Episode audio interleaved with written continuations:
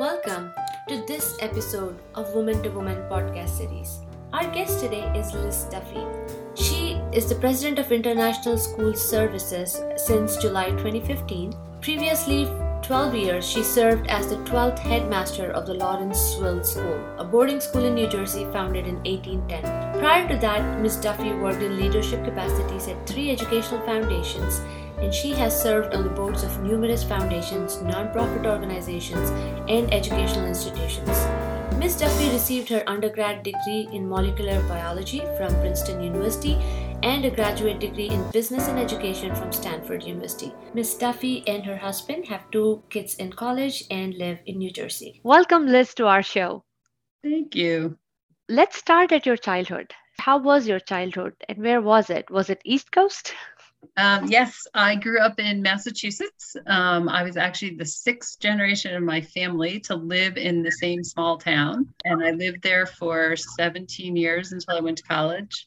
Um, I have a twin brother, and then I have a sister who's just 16 months younger than us. So it was kind of like growing up as triplets. But now I have, I came to New Jersey for college, and I've been here all together, I think, over 25 years now. So now I'm a New Jerseyan. Growing up, what was your plan? What did you want to be growing up? Um, so I wanted to be at some point I decided I wanted to be a lawyer because my father was a lawyer. Um, he was a lawyer who mostly represented nonprofits. Um, he worked in Boston. His biggest client was the Unitarian Universalist Church. Um, interestingly, my mother, um, she stayed home when she had all of us, but then she went back to work when she was when we were maybe I think my brother and I were in sixth grade. Um, but she was a computer programmer, um, actually starting in 1960. So she was one of the the early ones. Yeah. So it was fun to see that movie Hidden Figures. She didn't work there. She didn't work for NASA, but um, but it was fun to be like, wow, mom, you really were a pioneer. so, but that being said, and I was always really good at math and science, and I ended up um, majoring actually in molecular biology. So it was kind of interesting. I still had the sense that I might want to be a lawyer, even though I have zero interest in the law. So so anyhow, we all change our mind. What happened? How did you end up in biology side of things? Yeah, so like I said, I always actually did really well in math and science, but I never thought that's what I was interested in. Um, maybe with the exception of actually my senior year AP biology class, we all had to do a um, an independent project, and I did it on sociobiology. the question I answered was, "Is sociobiology um, feminist or not. And I concluded that while it wasn't feminist, it also wasn't sexist. so, um, anyhow, I don't remember much else about sociobiology, but I do remember that. Um, but I, so I went off to college knowing I was good in math and science, actually thinking at that point that I might want to major in math.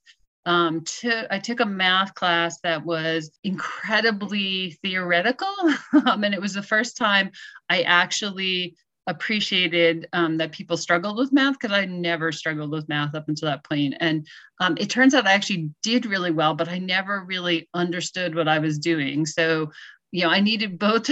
it wasn't just about doing well. I needed to actually understand what I was doing. So I was taking a bunch of science classes at the same time and really liked those. So when it came to deciding majors um, my sophomore year, I was deciding between chemistry, molecular biology, and history.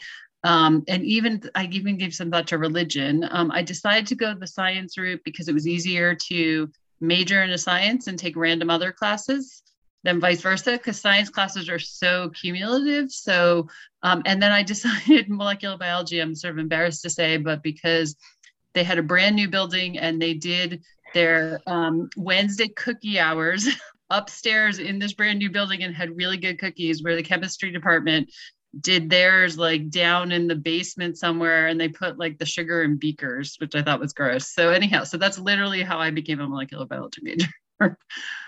so all thanks to cookies. All thanks to cookies. Yeah, let's be clear. thanks to cookies and no thanks to sugar in chemistry beakers. So you went on to do your MBA after that. What propelled that? And was that right after college or did you actually go into work, then decide you wanted to do an MBA, came back to it?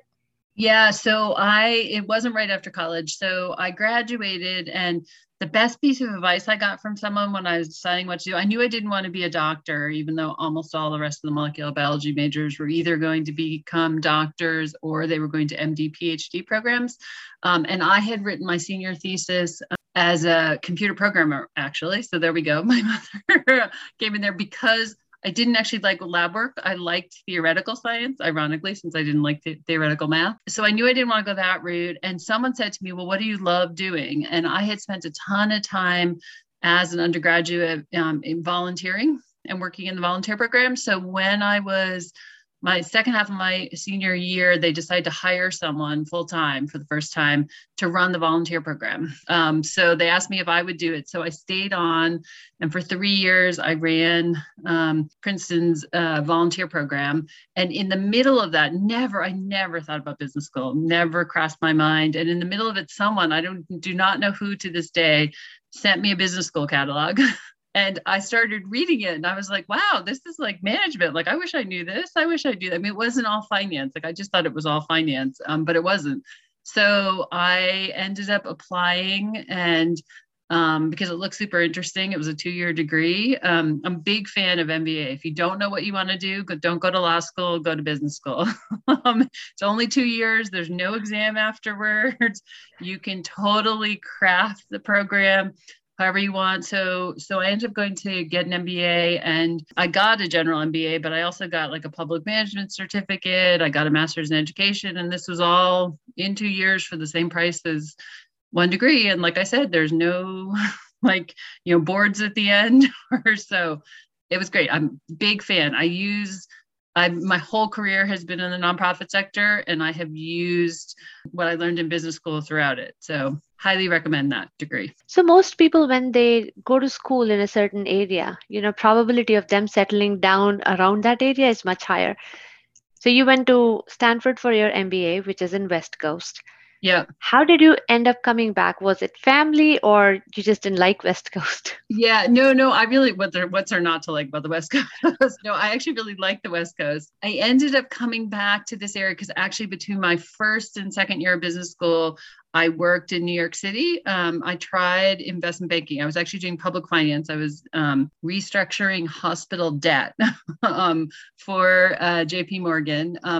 And it turned out that, I mean, I love the people I work with. People in public finance were super cool, um, but I hated the job. Um, so the, but I love New York City. so, so basically what I got out of my summer job was knowledge that I didn't want to be an investment banker. Um, and knowledge that I wanted to live in New York City. So, so I ended up coming back um, to work for um, the Mellon Foundation in New York City. Um, so I knew after that experience that summer that I really did want to stay in the nonprofit sector. Um, I thought foundations would be a cool place to work just because um, what I didn't, I love my job, I should say, running the volunteer program, my first job out. And I've often said it made me um, sort of um, unemployable in normal jobs because, you know, my very first job, I had total responsibility, total freedom, got to work with really cool people, but both the community partners we work with and also the students. Um, so, you know, that's not your typical first job, but it was my first job. So, but so the one thing I didn't like about it though is, you know, I spent a lot of time making like flyers for the open house that was coming up or like assigning cars to people. So, so I wanted something that was a little more academic than that um, someone recommended, I can't remember who, foundations, and they said the way to get a job in a foundation is to call anybody you know who has any connections to foundations. Well, it turned out that the former president of Princeton was head of the Mellon Foundation. He was the only person I knew who worked at a foundation. So I sent him, you know, uh, actually, I probably sent him probably a letter, maybe an email. I don't even think we had e- uh, we were just starting to when I was in business school have emails, believe it or not. Um, so so I can't remember exactly how I contacted him maybe I called him. I don't know. In any case, he sort of got on the phone with me. He talked to me. And at the end, he said, Well, what do you think about coming to talk to us? and I said, Sure. So next thing I knew, I had a job in New York City for a foundation. So, and I did that for um, five years. New York City is still my favorite place on earth. And I now travel, given my current job, all over the world. I like lots of other places too, but New York City just has a particular energy to it. I felt like it's the only place I've ever lived where I was totally in tune with like the pace of the place. like I was never bored in New York City. There was always something to do. So I worked there for just about five years and I work with universities across the country mostly. Um, and the nice thing, be working at a foundation in the nonprofit sector is kind of like being a consultant in the for-profit sector. Like you go from one project to the next project to the next project. The only difference is we brought money with us, but but in any case, but your job was to go and work with a school, coming up with a proposal, then to fund them, and then to work go to the next um, place. And it was super fun because I got to work with basically presidents and provosts and deans of faculty across the country what I didn't like about it, or what eventually made me leave there, because people are like, why'd you ever leave there? Um, what eventually made me leave there is just like a consultant, you don't actually get to do the work. Like you come up, you work with people to come up with the plan and you help them craft a plan. And then your job is to get out of the way and leave.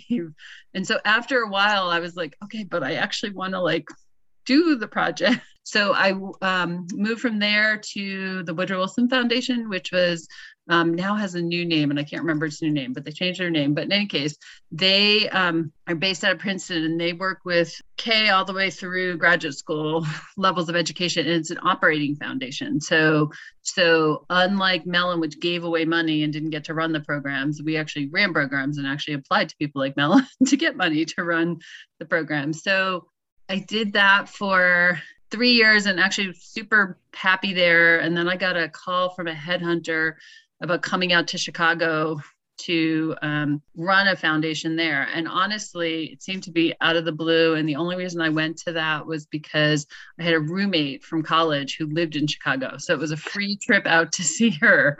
So, and that's that's not a joke.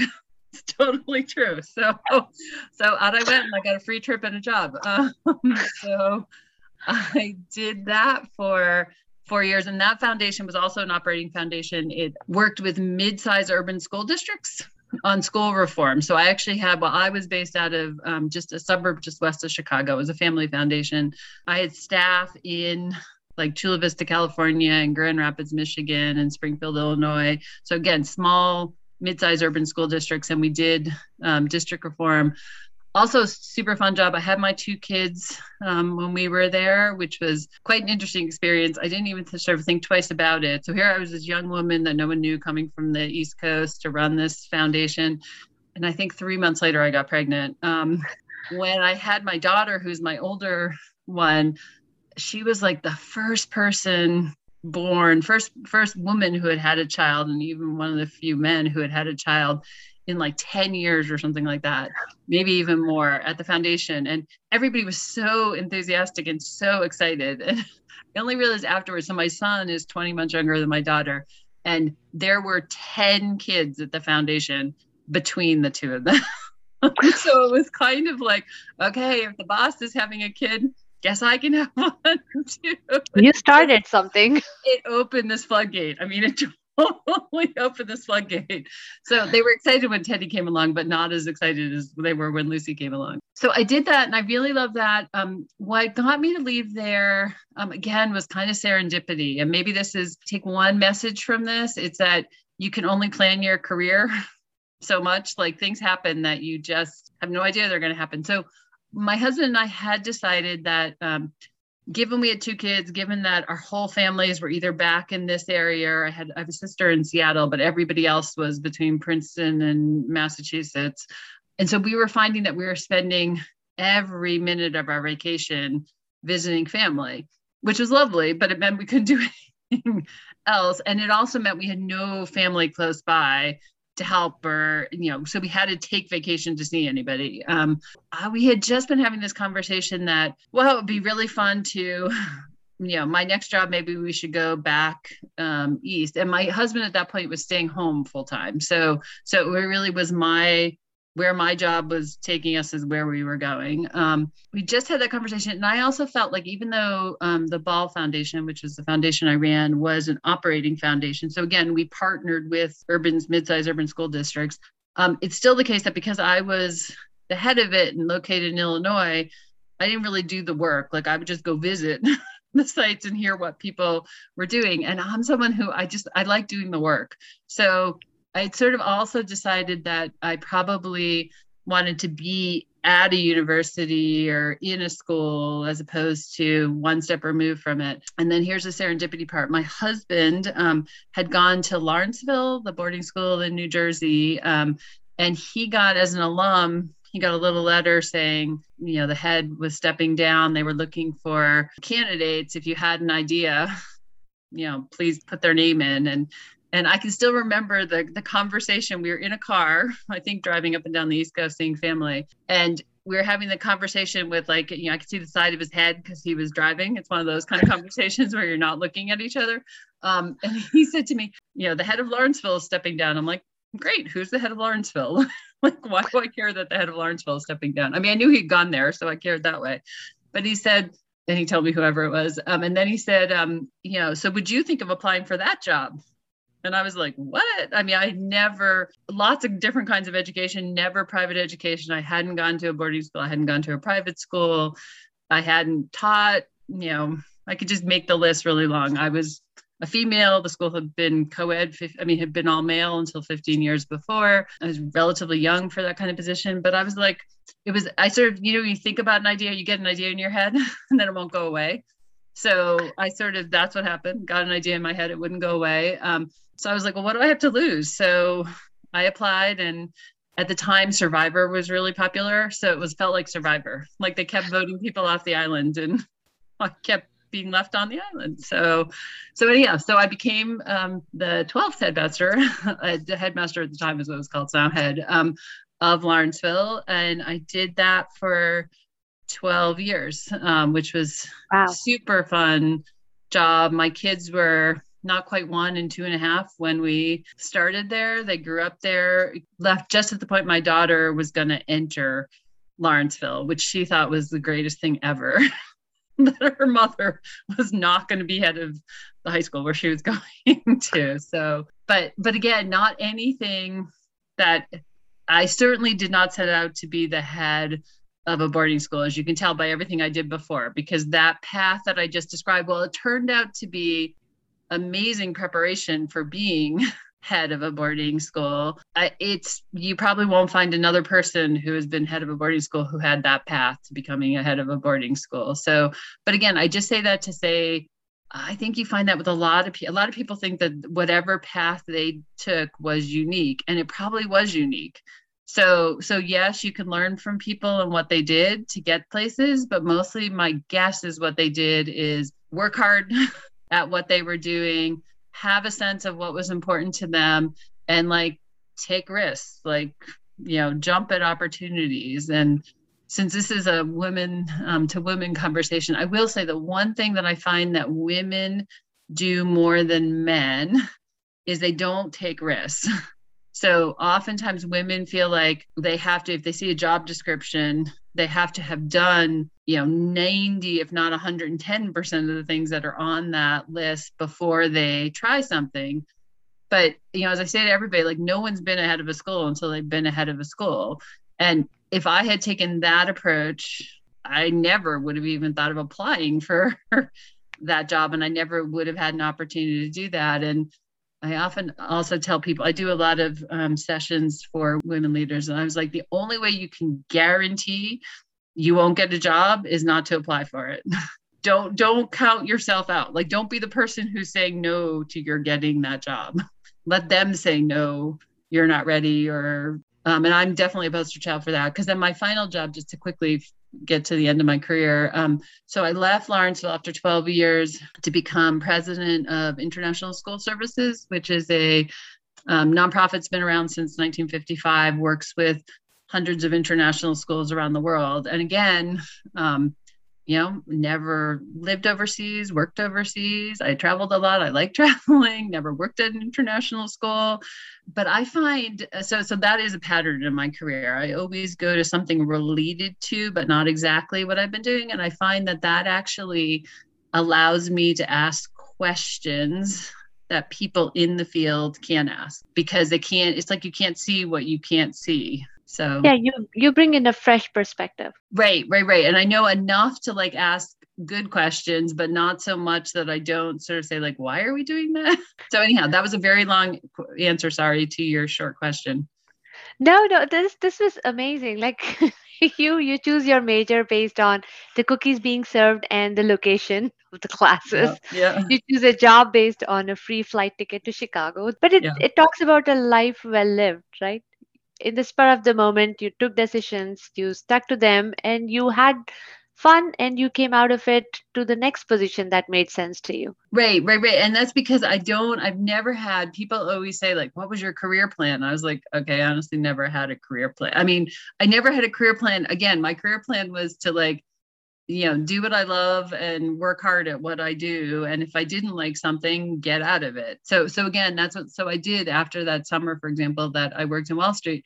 I mean i got an offer to go back to wall street and a bunch of people were like well, how can you say no? And i was like because i don't like it. Life is too short and you spend a lot of time at work. If you're fortunate enough to be able to be choosy and if you're fortunate enough to be able to you know go in different directions find the thing that that feels good to you and where you want to spend time doing it. There's a framework that i often um, teach people which is this notion that um, we have core strengths and core weaknesses.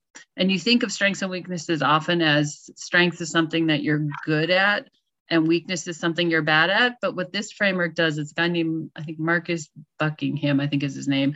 Um, he talks about a strength, a core strength is something that strengthens you, that energizes you. And a core weakness is something that drains you. And you might be good at a core weakness like i i'm good at details but i hate details. Like it just like it just drains me. Like yes i can do them. I can review contracts but i can't stand reviewing contracts. So so it's important to to sort of find something that sort of it speaks to your optimizes your core weakness i mean your core strengths and allows you to minimize or to delegate or to not spend so much time on your core weaknesses because you know, oftentimes people say, like, well, how you get better is you focus on your weaknesses. And by this framework, no, all that does is drain you. It makes you more miserable. like, like focus on your strengths, leverage your strengths, go with your strengths. Something sort of I've learned along the way. So that's been my approach to my career and continues to be like, you know, I, I love what I'm doing now. I'll probably stay doing it for a while. Will I retire into this job? I don't know. That would be the longest I'd ever spent in a job if I do that and my husband's actually convinced I'll never retire. So he might be right, which probably means I have at least another career after this, but I can't tell you what it will be, but I can tell you it will be something that, you know, I like going to work. I want to spend time doing it. That's that's wonderful. You mentioned, you know, you did this um, internship in New York in Wall Street, and you realized that that wasn't something you want to do a lot of times um, i feel we think of something and then we fantasize about how great it's going to be. A couple of our guests had also said that you know do the job even if it's for free get an internship. So you realize what you're getting into before you jump in you know with both your feet.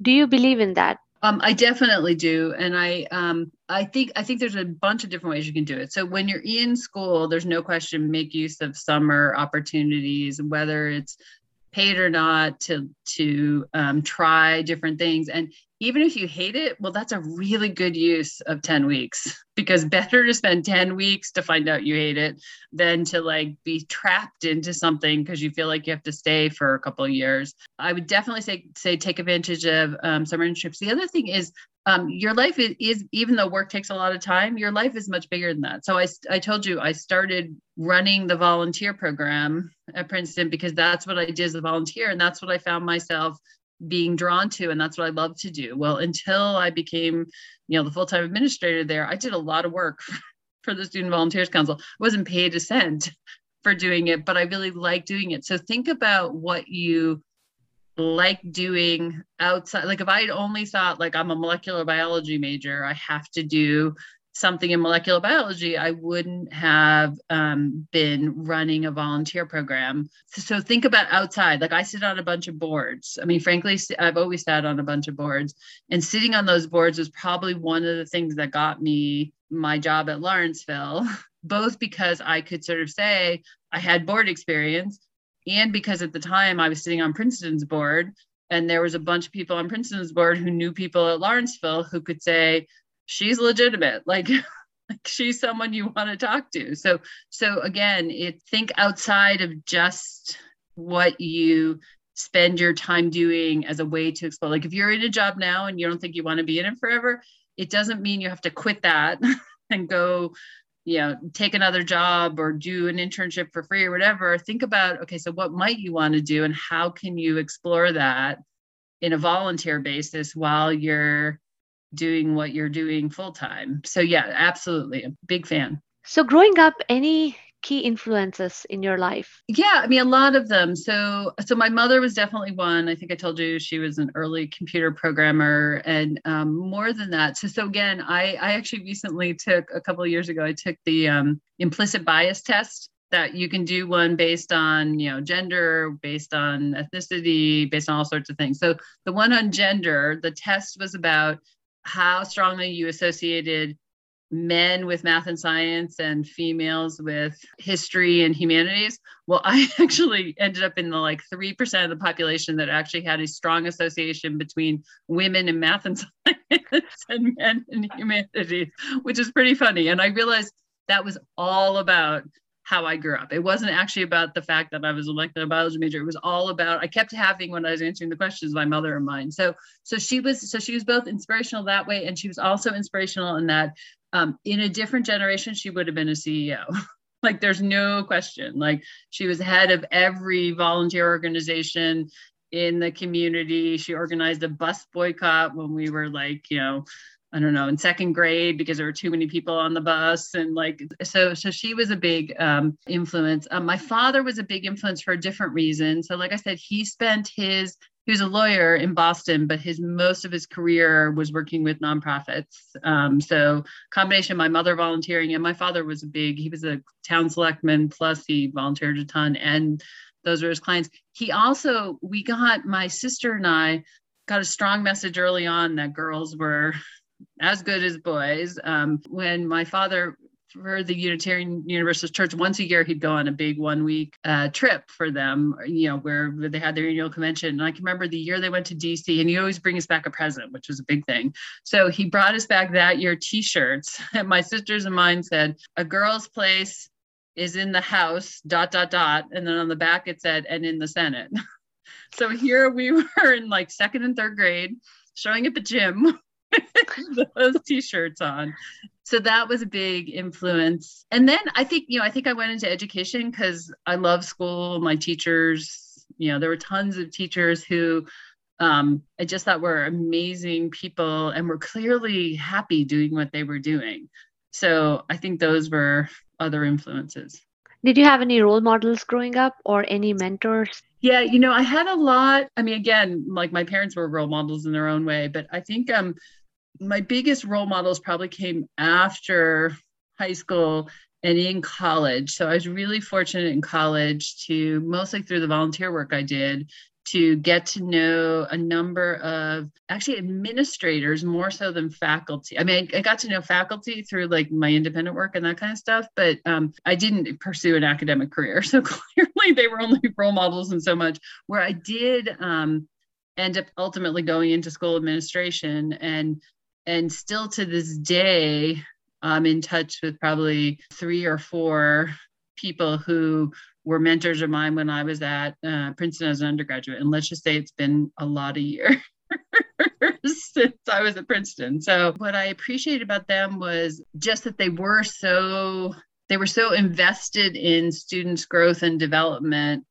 even though they weren't classroom teachers. Like they cared about you as a whole person and they tended to be really you know engaged and interested in what was happening in the world and helping us all navigate that even though we were in this little bubble and then you know definitely i mean i think i told you i called up the man who had been the president of Princeton and asked him about a job. And he became a mentor actually through a volunteer thing too. So we, so one of the things I brought the Special Olympics to Princeton when I was a student. And again, okay, another accident, serendipity. Like I, I got put on this board the Student Volunteers Council Board was a student board. There was no adult um, involved at the time. There was an advisor who was one of my mentors, who was head of the um, chapel, still is my mentor to this day. Actually, she said to me, she was also my first boss. And she said to me on my like second day of work, like someday I'm going to be working for you. And I was like, okay, whatever you say. And sure enough, when we got to Lawrenceville, she became the school chaplain at Lawrenceville. So she did. so and she's still a she's still a good friend and definitely a mentor. So I got put in this board um, that she was the advisor to. And my job was to increase the number of volunteers at Princeton. So I don't know, somewhere I'd been an athlete. So somewhere along the way, I'd heard about the Special Olympics. I was like, oh, we should do Special Olympics. So I looked into it and I got sent from the New Jersey Special Olympics this packet, which turns out it was the packet for how you run the state event in the summer. Well, I didn't find this out until years later. But so I was like, oh, great, we'll put the games on here. And I put the games on that had everything from like the opening ceremony, like, you know, all 500 athletes got buddies. There were all these events. It was down at the football stadium. And Bill Bowen, who was president of Princeton at the time, came to do, I invited him to come and give the opening remarks. Why not? He's the president of the university. So he came, and from that moment on, he followed me through Princeton. And so again, so I so I got to know him in a way that like I never would have gotten to know him. Um, so much so, so I'd walk across campus and he'd see me be like, "Hi, Liz, how are you?" And people would be like, "How do you know him?" I'm like, "Well, actually, I sat next to him." but but he was that kind of person, and he I worked for him for five years at the Mellon Foundation. He was a recommender to me when I went to Lawrenceville. He um, yeah, he was a mentor. He he unfortunately died a couple years ago, but he was a mentor pretty much up until like the month he died. Yeah, so you kind of, I think again, if you sort of invest yourself in what you're doing, people notice that, and people want to help people who are enthusiastic about what they do. But what an achievement bringing Special Olympics. Like I, I see even now they do it and it's incredible. I'm like, how do they even think about this? And and it is such such an amazing event put together. So I didn't realize you were the one who brought it in. So congratulations, that's awesome. Every time I see it through the years, I've always thought, who was who would have been like that first person who thought about this? So well, Excellent. You did it. Excellent. We know what I loved about it. What I loved about we would do it in May at the time, and it was in the middle of reading period, which can be a kind of a bleak time. And it was right at the very end of it. And there were all these. I mean, again, we probably had 750 student volunteers and like you know 500 athletes and you know a thousand friends and family that were there with them, if not 2,000. And everybody, it's impossible to be around a special Olympic athlete and not smile. I mean, they are just so loving, enthusiastic, and whatever. And so, like, there were all these Princeton students in the middle of exams, like laughing and smiling and cheering. And like, it was just such a, yeah, it just gives me goosebumps bumps even now to sort of think about. So, and and there were frankly there were probably 50 of us who work really hard to like bring that to campus every year so yeah but again i you know i don't even know how i found out. It's not like i'd been involved with special olympics up until then but i had been a athlete and then i was a coach at a deaf school in trenton. So like sports were important. I mean i knew sports were important in general and they were important to me and something i knew about and i needed to get more volunteers. So there we go. No great. Any values that you've always abided by? Clearly going with the flow is one of them. Yeah yeah yeah, yeah. Um, any others um big into integrity like i think you have to you have to be true to yourself but you also have to be true to your word. So that's one. Um big into um sort of empathy in the sense of like even though i grew up it's funny because growing up in this small town that i knew i mean i literally knew everybody. And my grand we would go we would go to my grandparents house sometimes and they'd say oh who are you playing with? And they often be like oh you know that's your like second cousin once removed and they get really upset when they couldn't figure out the connection. Um, so, but I think sometimes, and it was a very, so it was a very um, homogenous place. I mean, it was, you know, pretty much all white, all Catholic. I the fact that I'm um, half Irish and half Italian, that was diversity in my hometown. You know, uh, seriously, most people were Irish Catholic as opposed to Irish Italian Catholic.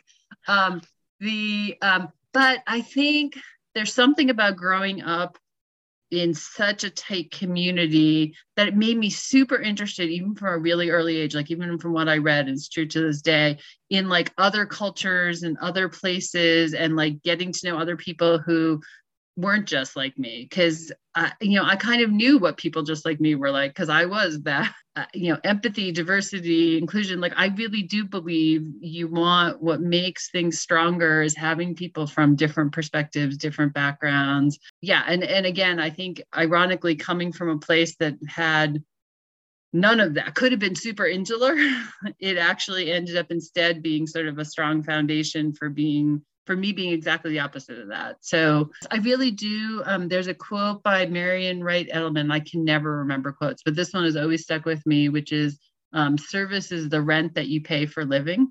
And I fundamentally believe in that. Like, what difference are you going to make in the world?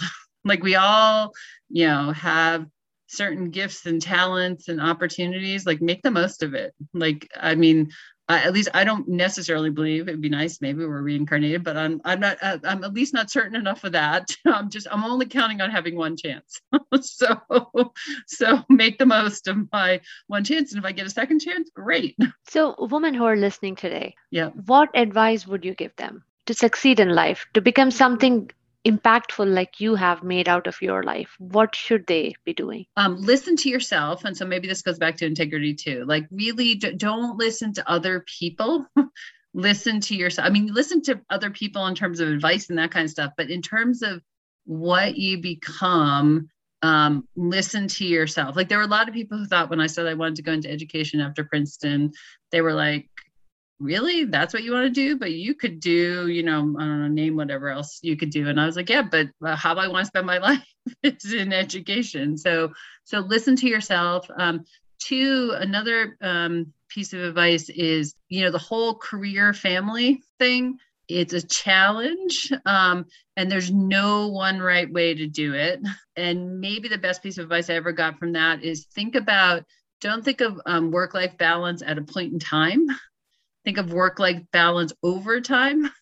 So there were going to be, so one of the reasons I took the job I took, I, could have gone from Lawrenceville if I wanted to and run another school, but like that is a particular boarding school is literally a 24 seven job. And I had been in that kind of job since literally before my kids were born, um, all the way up until they got to high school. And I realized that I, I still wanted a super interesting job. And I did want a job um, that I got to travel overseas, but I also wanted one that like I could go to their soccer games and lacrosse games and basketball games and that I wasn't like that was going to be my last opportunity before they went off to college to actually not be working 24 7 or not have a job that was 24 7 um, and I mean, I have to say, I kind of actually really like it. They're now in college, and I'm still totally enjoying this job. So, so, but my only point of that was, you know, so at that point, I chose not to take some opportunities that I had to go run something,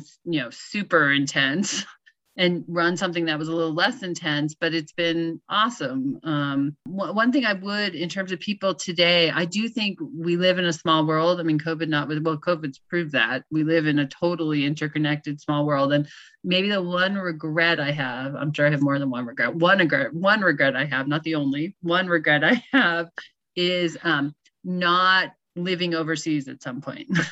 and I still might, I still might. I'm not, I'm not giving up on that, but but there is something about actually being like I'm pretty I'm very comfortable actually traveling and going around but the reality is I've never actually lived overseas. Um, and I think in this world today I would highly recommend that you to have an opportunity even if it could be a summer opportunity um, but it could also be you know a job opportunity for a few years. Like like my kids are much more global than I ever was. And I'm happy they're much more global, even though I'm now in a global job. Thank you so much for all your experiences and all the great advice. Really appreciate it. It was great having you on our podcast today. Thank you. Thank you. It was a pleasure.